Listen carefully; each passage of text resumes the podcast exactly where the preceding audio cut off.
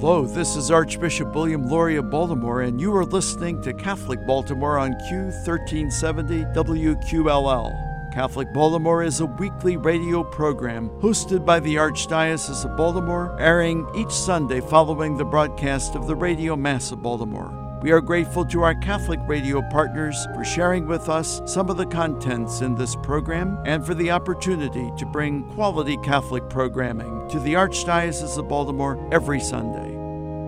This is Chris Gunty of the Catholic Review, and today on Catholic Baltimore, we're chatting with Christopher West, founder and president of the CORE Project. He leads an international outreach devoted to spreading the teaching about Saint, Pope St. John Paul II's teachings on theology of the body. Christopher and his wife have five children. Welcome to the show. Thank you, Chris. Great to be with you and your audience.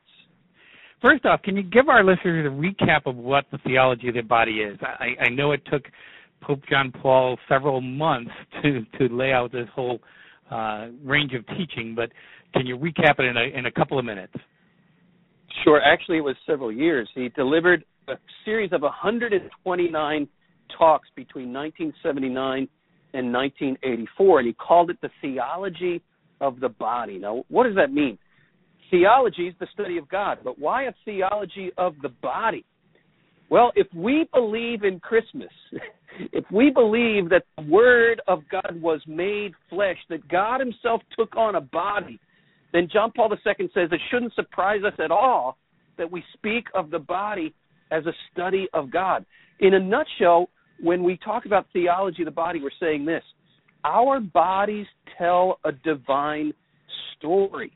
Now, Chris, we live in a world where the culture is telling us our bodies have no meaning. Right? Christianity has the exact opposite message. Not only does the body have a meaning, but it proclaims the greatest story known in all of human history. It proclaims the love of God. How so? Well, think about it. A man's body does not make sense by itself. A woman's body does not make sense by itself. But seen in light of each other, unless we're blind, and this is the problem in our world, we become blind to this basic, fundamental, natural truth that man is meant to be a gift for woman, woman is meant to be a gift for man, and in that gift, that union is so potent, so powerful, it can become another human life. In the union of the two, in the normal course of events, it leads to a third. And so John Paul II says we catch a glimpse here of the mystery of the Trinity, that God Himself is an eternal exchange of life giving love. And we are made in the image and likeness of God as male and female. So, in a nutshell, to say theology of the body, what we're saying is we're made in the image of God, specifically as male and female and in the call of the two to that intimate, life giving embrace. That is theology of the body. Our bodies tell a divine story. So clearly, you're passionate about this. Uh, so passionate that you founded the Core Project, and and this is what you do with your life. What is the Core Project? This is what I do with my life. I discovered theology of the body in 1993, Chris, and I knew then I was holding in my hands the cure for the world's cancer. And and when you discover the cure for cancer, you can't keep it to yourself. You got to start telling people about it. And I I knew then I was 24 years old. I knew I'd spend the rest of my life studying this teaching and sharing it with the world. And now uh, here I am, 23 whatever years later, and uh, doors have opened up for me to do this work. It's taken different forms over the years. Uh, I co-founded the Theology of the Body Institute in 2004 and that's an institute that teaches courses on the theology of the body. In fact, this is an audience in Baltimore. We're not far from you guys.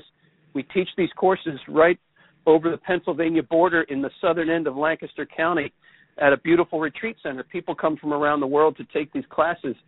But in 2010, I founded another organization called the Core Project with some colleagues, and this has a specifically uh, evangelistic outreach. We go out to the pa- parishes, both Catholic churches, Protestant churches, universities, wherever we are invited and whatever our calendar will allow. We're traveling the world. Uh, gosh, three weekends out of the out of the month, I'm, I'm going somewhere to deliver this message. and it is changing lives, opening eyes, and saving relationships around the world. It is the best kept secret of the Catholic Church. And one of the reasons it's hard to get this message out there is because there is an enemy who doesn't want us to know who we really are. Right? There's a war going on in the world today, a spiritual battle. But the spiritual battle is fought over the truth of the body. We, as I said earlier, we're in a world today that says the body is meaningless. No, Christianity says the body reveals the ultimate meaning of everything because God, who is ultimate meaning, took on a body precisely to reveal the ultimate meaning of everything through the human body. At the source and summit of everything we believe, Chris, is the body of Christ given up for us. So we got to come back to the meaning of the body. That's the core project of the new evangelization. That's the at the very heart of the new evangelization is to reconnect with the meaning of our bodies, the meaning of Christ's body, the meaning of what it means to be human. That's why we call it the CORE project. CORE, C O R, is Latin for heart. And we want to go to the heart of the modern crisis and we want to inject hope and life and healing and redemption. Well, in light of that, a lot of people have said that uh, the 19 sexual revolution in the 1970s and and the eras after the the decades after that really didn't do society any favors.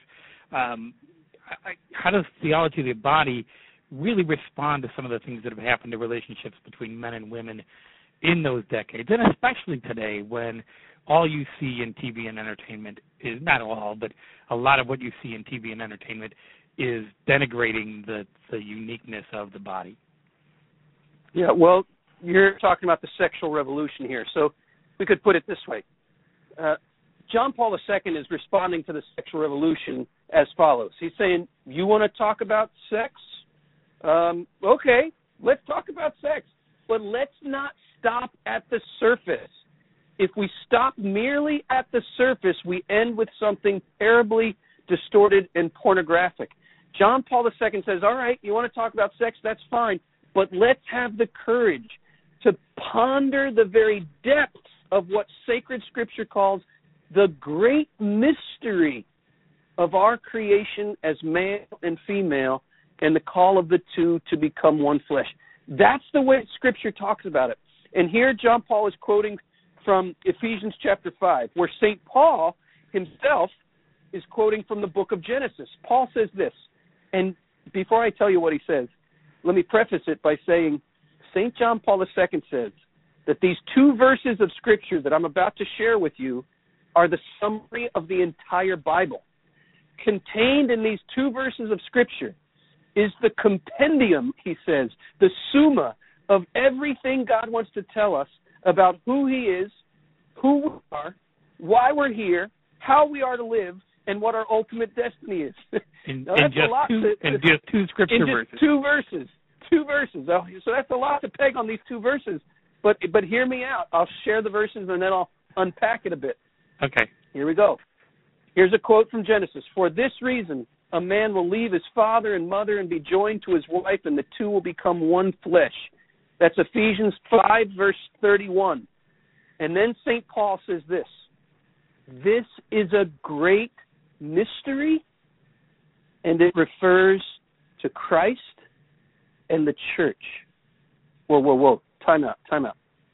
How does human sexuality, how does our creation as male and female, how does the two becoming one flesh, how does that refer to Christ and the church? I don't know about you, but somehow this got left out of my Catholic schooling. Right? In in my in my Catholic exactly. upbringing in the seventies and seventies and eighties, you know, sex was bad and dirty and tainted, and and you got to be spiritual and holy. Well, well, right there we have a problem because we've split the body and the soul. If we think being holy means being spiritual and rejecting the body, we have a terribly ruptured view of our humanity. What we discover in Ephesians chapter 5 is this profound mystery of the relationship between spirit and flesh, between spirituality and sexuality. Our bodies, as male and female, are so holy, so sacred, and the union of man and woman so holy, so sacred, that it's the image Scripture uses to help us understand the way God loves us. In fact, It's the main image Scripture uses. From beginning to end, the Bible tells a story about marriage. It begins with the creation of man and woman and the call of the two to become one flesh. Scripture begins with a wedding. Throughout the Old Testament, God speaks of his love for his people as the love of a husband for his bride.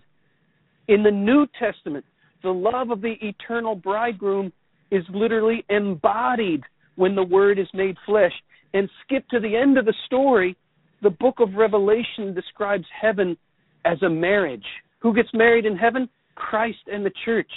In other words, the union of man and woman, right from the beginning, the wedding of Adam and Eve, the, the first marriage, and every marriage throughout human history, has been designed by God to prepare us and point us to the ultimate wedding, which is the wedding that awaits us on the other side of this life, what Scripture calls the wedding of the Lamb, the marriage of Christ and the church.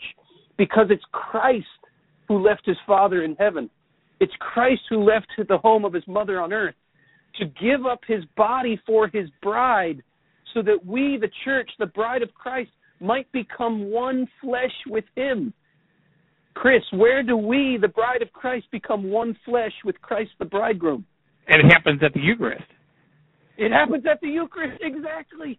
The source and summit of our faith, the Eucharist, is the consummation of a marriage. This is where Christ, the bridegroom, gives up his body for his bride, and this is where we become one with him, and there's more. Not only does God love us, not only does he want to marry us, first comes love, then comes marriage, then comes the baby in the baby carriage. what we didn't realize in second grade when we learned that pithy little rhyme is we were actually reciting some profound theology it's called theology of the body. God loves us, wants to marry us, and he wants to fill his bride with eternal life. This is not just a metaphor, Chris.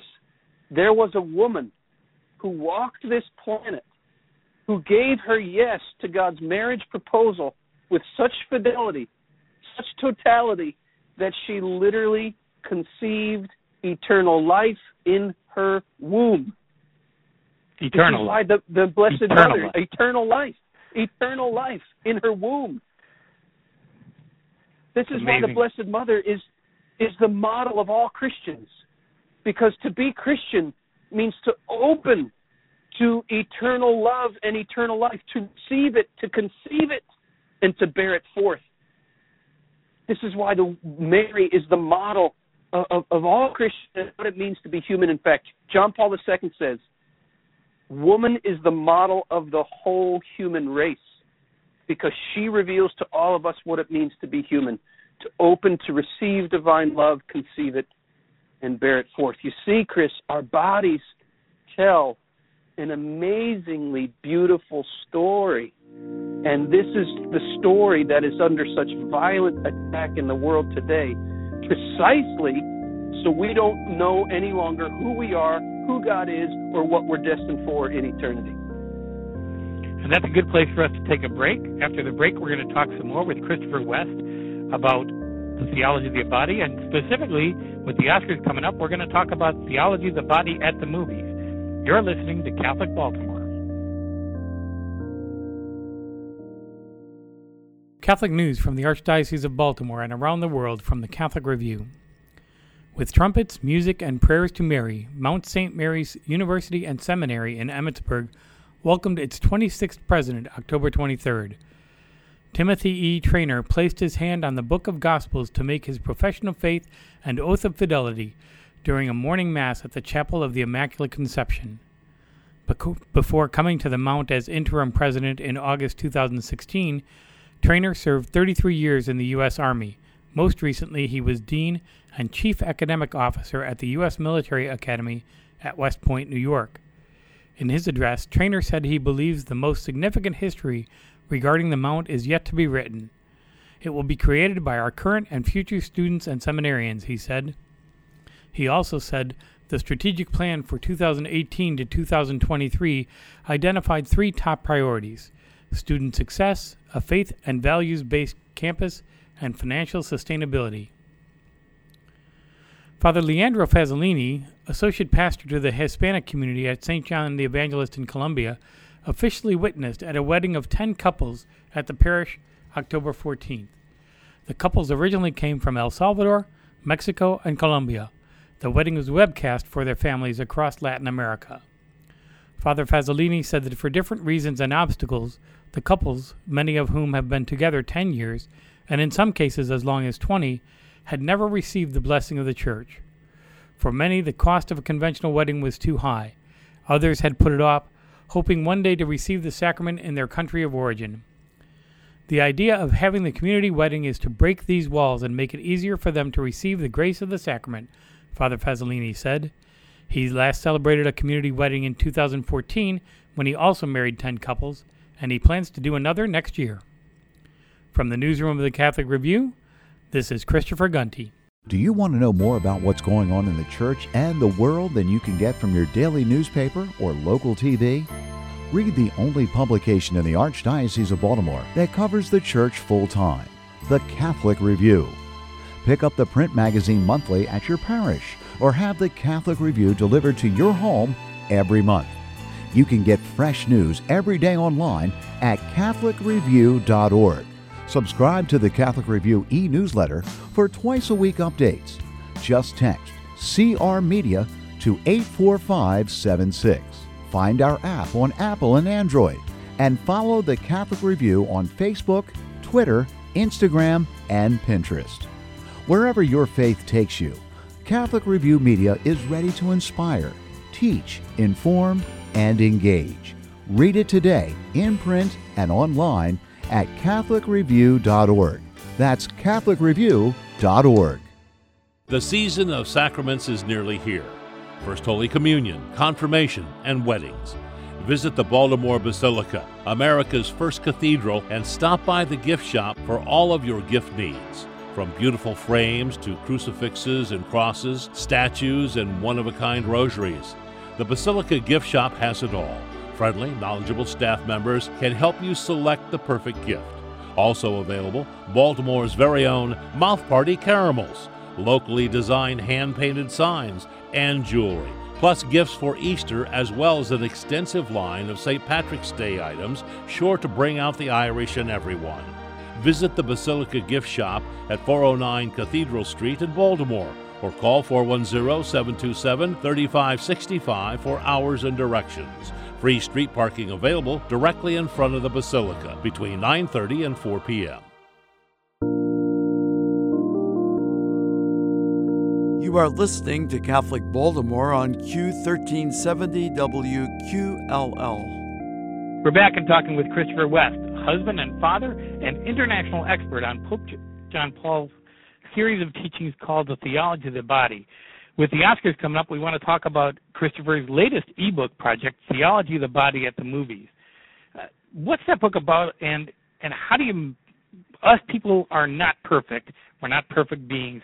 So how do you make a movie about imperfect beings and make it wholesome and up, uplifting? Yeah, well, well, let me say what this project is. Theology of the Body at the Movies is a collection of all that I've written about movies over the last 20 years. I have always been a, a bit of a movie enthusiast ever since I was a little kid and saw Star Wars in the movie theaters in 1977. a whole new world lit up for me, and I've been drawing from movies throughout my teaching and speaking career as a as a Catholic author and writer, because stories these you know obviously we have to be discerning right when we're talking about Hollywood movies. We have to be discerning. There's wheat and weeds grow together here, Absolutely. but we don't have to throw out we don't have to throw out all these movies just because there's some weeds in them. Guess what? They're weeds in our hearts, and weeds are part of the human story. And if the weeds are are dealt with in such a way that they actually can uh, show us a way out, show us a hope. Uh, you and I, for example, Chris, we we both know we are huge fans of the movie Shawshank Redemption, right? Right. So we this is not a prison movie, right? It's it's about a guy who goes to prison because he's falsely accused and falsely charged with murder but it's not prison movie. You know, it's not. It's it's an allegory. The prison is a symbol of the world, and and the different characters in this movie are, are symbols of different ways of dealing with the injustices of life, the the prison bars that we all find ourselves in, And and what do we do in a in a so-called hopeless situation? Right? Andy Dufresne, for example, represents that hope. The tagline of the movie is "Fear can hold you prisoner, hope can set you free." So if we watch Shawshank Redemption, for example, merely as entertainment, you know, a, a prison movie in which there's horrific injustice, uh, not so subtle references to gang rape, and all kinds of other horrific things. This is not going to be good entertainment. But if you watch it as allegory, if you look for the deeper themes, if you read the symbols, if you understand what the storyteller is really trying to tell you, this is a movie about redemption, right? Shawshank Redemption. So when I go to a movie, I always go to a movie with those glasses on. I'm looking for the underlying themes. I'm looking for the human story that's being told. And obviously, some of these movies are going to be better than others.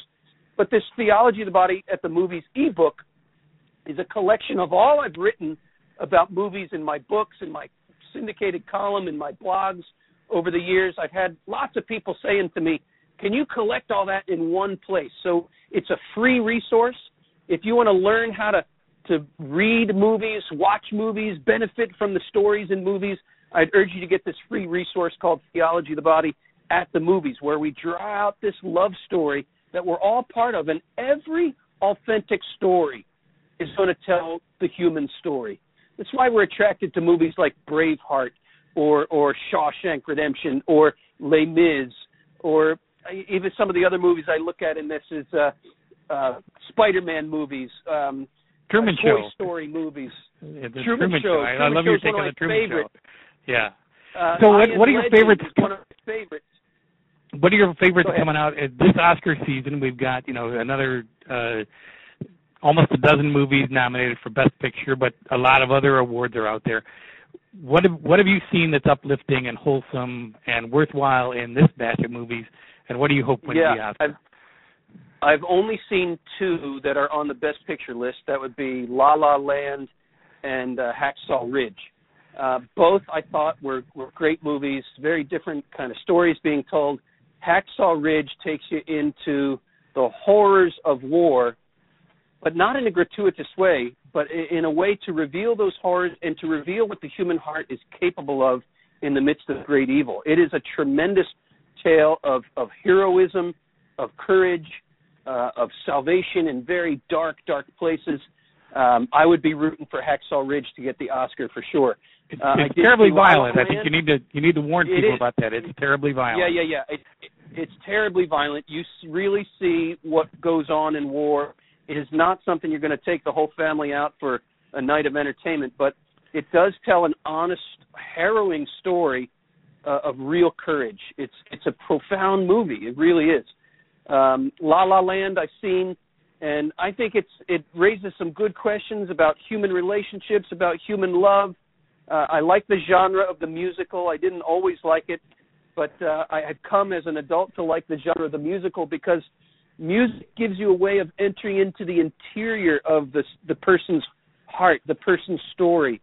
And I, I love how La La Land draws out this ache we all have. We're all looking for some kind of happiness and fulfillment. How do we how do we respond to that hunger in our hearts? La La Land, I think, asks some good questions. Not a perfect movie, no movie is, but it asks some good questions. So I'm rooting either for Hacksaw Ridge or La La Land. Great, great. Good to hear those those things. So when you watch the Oscars on February 26th, check it out and see if if Christopher West nailed it. We've been talking with Christopher West, who has just finished a couple of workshops in the Baltimore area. If you want to hear him in person, he'll be in Harrisburg, Pennsylvania, March 16th, talking about reimagining the family.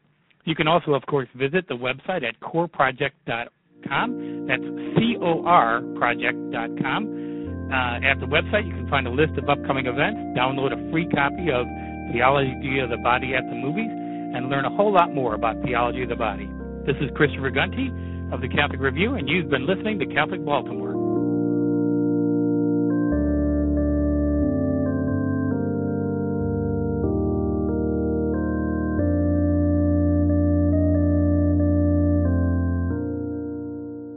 Child abuse is not only a crime, it's also a sin. The Archdiocese of Baltimore has long made the protection of children a leading priority in its parishes, schools, and other ministries. The Archdiocese seeks to keep kids safe through rigorous training and background checks, and by implementing a zero tolerance policy for anyone credibly accused of abusing a child.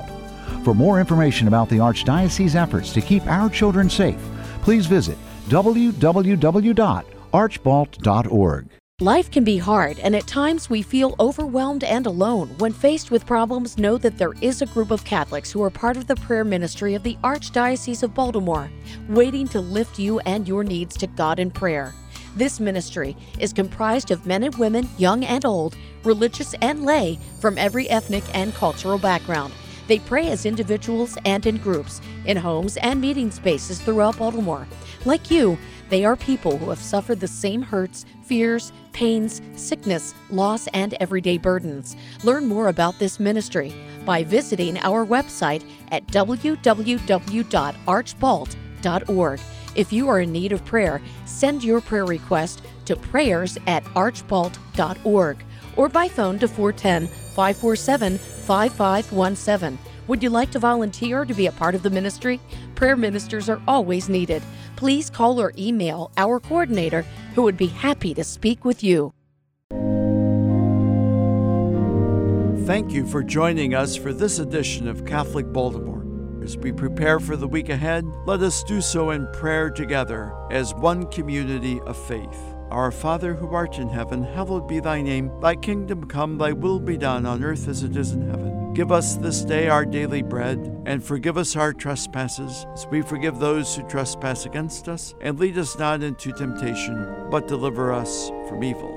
Let us also ask the blessing and intercession of our Blessed Mother as we pray. Hail Mary, full of grace, the Lord is with thee. Blessed art thou among women, and blessed is the fruit of thy womb, Jesus. Holy Mary, Mother of God, pray for us sinners, now and at the hour of our death. Amen. May God bless us and keep us always in his love.